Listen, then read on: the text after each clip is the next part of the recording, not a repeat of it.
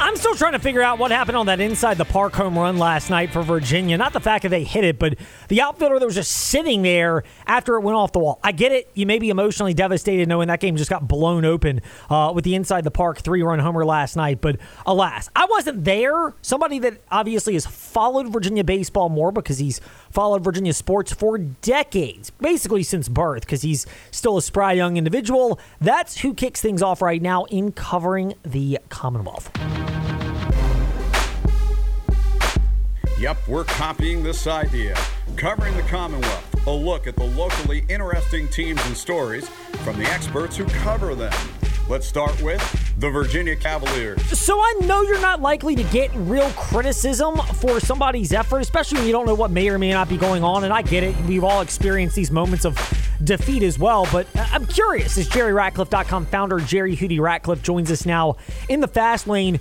Uh, Ethan O'Donnell has the big home run to give UVA the lead against East Carolina, but the inside the park home run later in that game that blew the game wide open. Am I the only one who's sitting there wondering how in the world that ball not only goes off the wall, but the center fielder for East Carolina?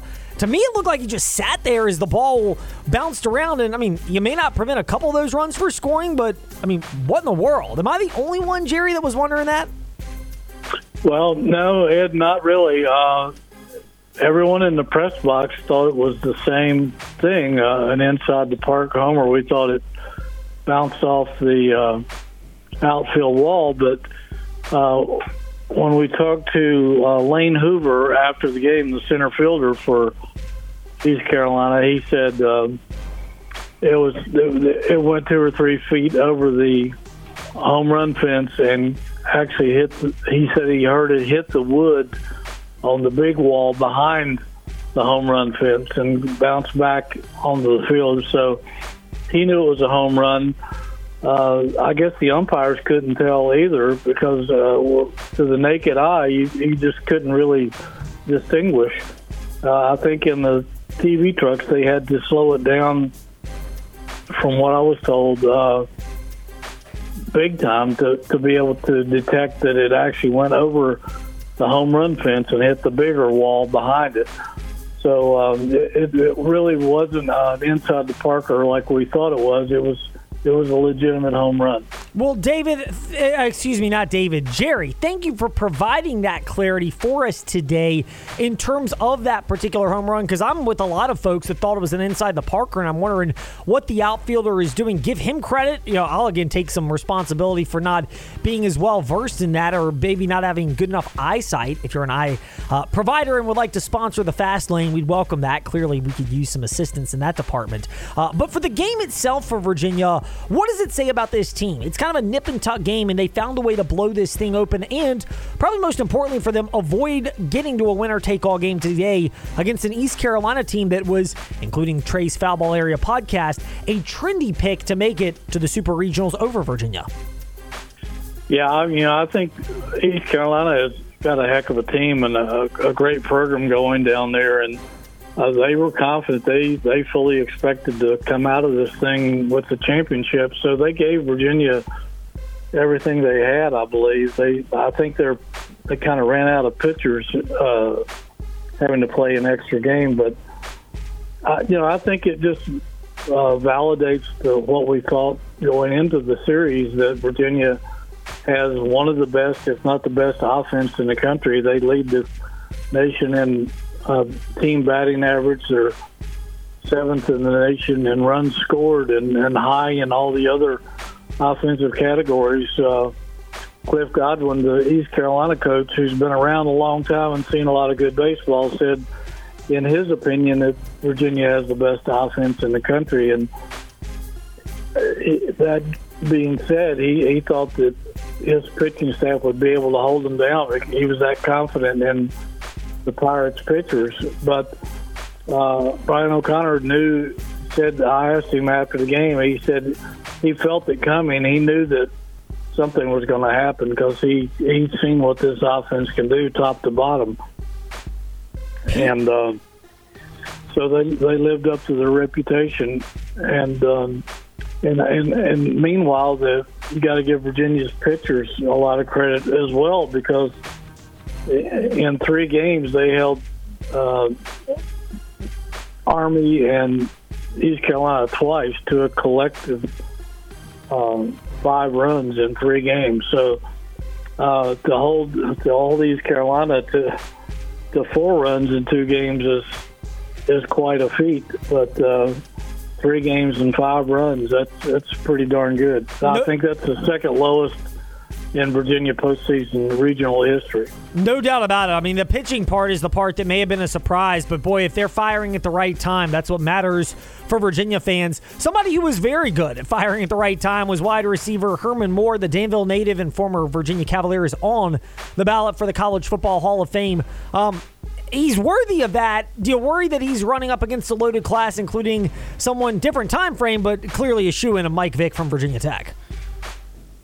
Well, I, I'm surprised that Herman's not already in the College Hall of Fame because he's more than deserving. I mean, he was an unstoppable receiver uh, throughout his UVA career, and each year he got just a little bit better. And uh, everybody knows how he and Shawn Moore led the nation in almost every passing, receiving category those last couple of years. And uh, uh, I mean, Herman was one of those guys that once you got down in the red zone, particularly down close to the goal line, you knew he was going to get the ball because he was uh, incredible high jumper in college. He could high jump over seven foot. So with his vertical leap, he could go up and out, and out jump any of the defensive backs and pull down those fade patterns that Shawn Moore would throw him, and it was a lethal combination. And then we went on to see how great he was in the NFL with the Detroit Lions, where he uh, was second, I think, to only Jerry Rice for several years in what he was able to do. So uh, uh, Herman definitely has the credentials to be in the College Football Hall of Fame, and if he doesn't get there on the first ballot, then I think it's a crime. Yeah, I mean, he had a good run. I'm worried about the first ballot, but he's got to get in at some point given what he did at Virginia, and people may forget it, but he made the Detroit Lions a viable offense, and this was before they were a trendy team like they are this year. The insight, it's always trendy. JerryRatcliffe.com is where you go. Who do you thank you for joining us today in the Fast Lane? Glad to be with you, Ed. Now to the Virginia Tech Hokies. Hokey, hokey, hokey high. Well, uh, speaking of no duh, uh, no duh. Michael Vick added to the College Football Hall of Fame ballot. Chris Coleman of TechSideline.com. Chris, that seems like it'd be an easy one to believe that Michael Vick is going to get on his first try, huh? Yeah, I mean, uh, if you're anything like me, you look at this list every every year, and there's always a couple guys who are like, "Wow, he's not already in the College Football Hall of Fame." so Michael Vick's kind of like that for me. Same thing for Herman Moore. I heard you just talking to Jerry about Herman Moore. It seemed like those, both of those guys would already be in it, but uh, but you know, and I haven't looked at the rest of the ballot or anything like that, and I'm not exactly sure exactly what the voting process is. But uh, for me, both those guys, uh, they're college football Hall of Fame types for me. Yeah, I mean, for me, they both are. Having looked at some different national media reporters out there, Vick's name is obvious on everyone's ballot in terms of who they'll vote for. But Herman Moore's been more hit and miss in terms of that. That's the why. That's why I've been a little more reserved in thinking he'll get in, even though I think at some point he deserves to go in. Michael Vick should have been Heisman Trophy winner if we didn't have stodgy voters back in the day who refused to vote for a freshman because they weren't quite ready. Is that uh, is that reasonable to say that that was the reason that's missing from his resume?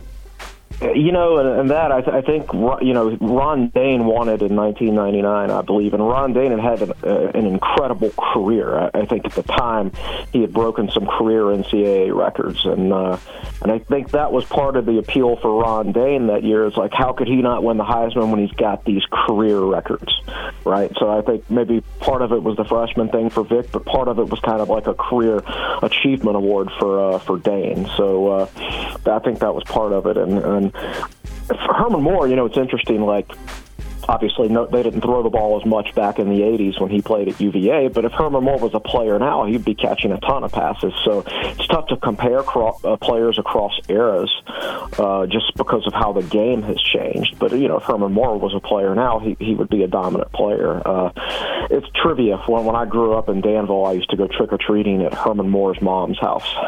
There it is. Did she, was she a generous gifter? Yeah, so maybe I'm a little bit biased because she used to give me pretty good candy. she was buying votes before it became a common knowledge thing.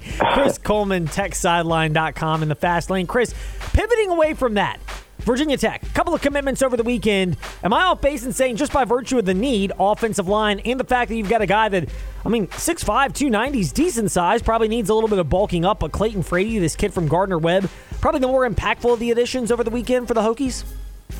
Yeah, you know, uh, a couple thousand career snaps. He started at right tackle and right guard, so he's a guy that provides some versatility. Uh, he's a guy, you know, he's been at Gardner Webb, and I expect he will put on 10 or 15 pounds once he gets to Tech and that student athlete performance center where the mills are absolutely fantastic.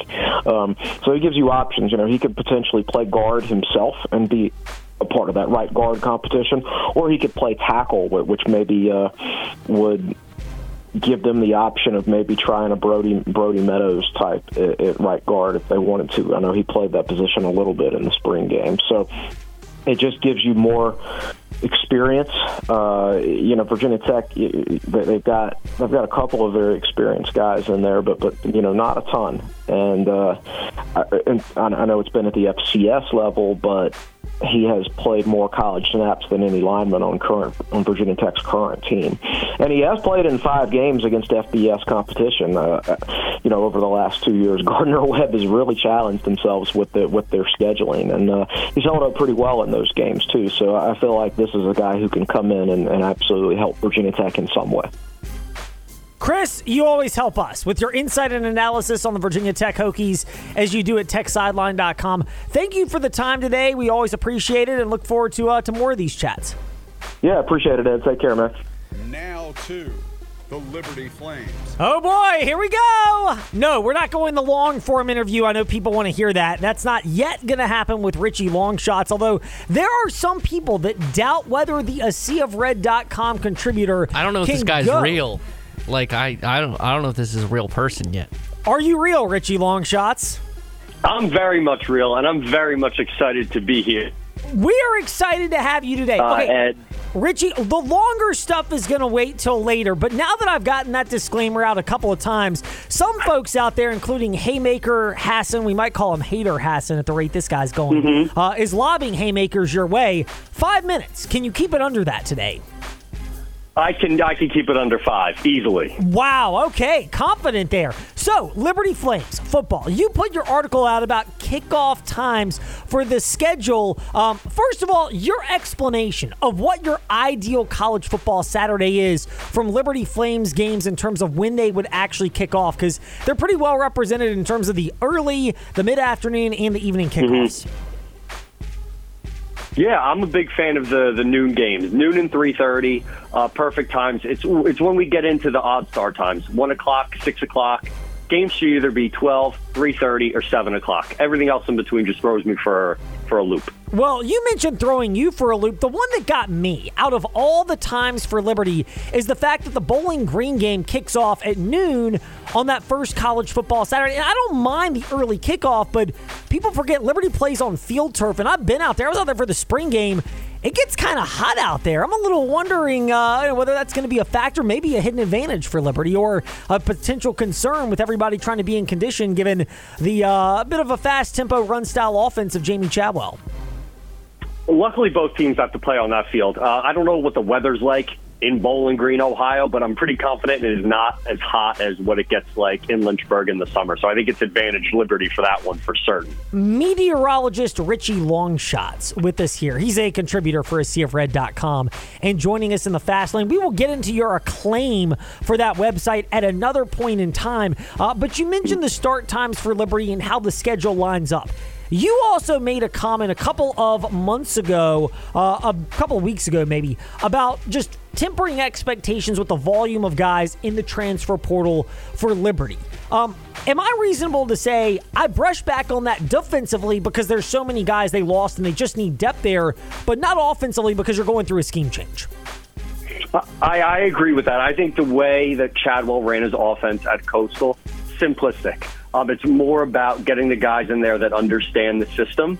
Um, bringing in tight ends, I think, is going to be a big part of the game. Hugh Freeze was not really relying on tight ends. It's going to be big time uh, in the Chadwell offense. Having a, a, a herd of running backs ready to go, it's going to be big because we're going to be running the ball a lot, running that option. So I'm excited about the players that they've brought in for certain. Richie Longshots, a sea of CFRed.com contributor. Richie, we're going to let you go now because you're under five minutes and we want you to cash that ticket. Yes, tell Chad to uh, kick rocks under five minutes, cash the ticket. Indeed. Richie Longshot's with us in the fast lane. We'll do longer at some point, but you know, we're trying to get in his good graces to start off his debut in the fast lane. When we return a little bit more covering the Commonwealth, Lynchburg Hillcats, they finally found a win. If your betting has gone about as well as the Lynchburg Hillcats hitting the last couple of weeks, eh, might need to rethink your strategies. Also, NASCAR and Lynchburg baseball on the College World Series Division 3 championship round, best two out of three. All of that's still to come across the Virginia Talk Radio Network.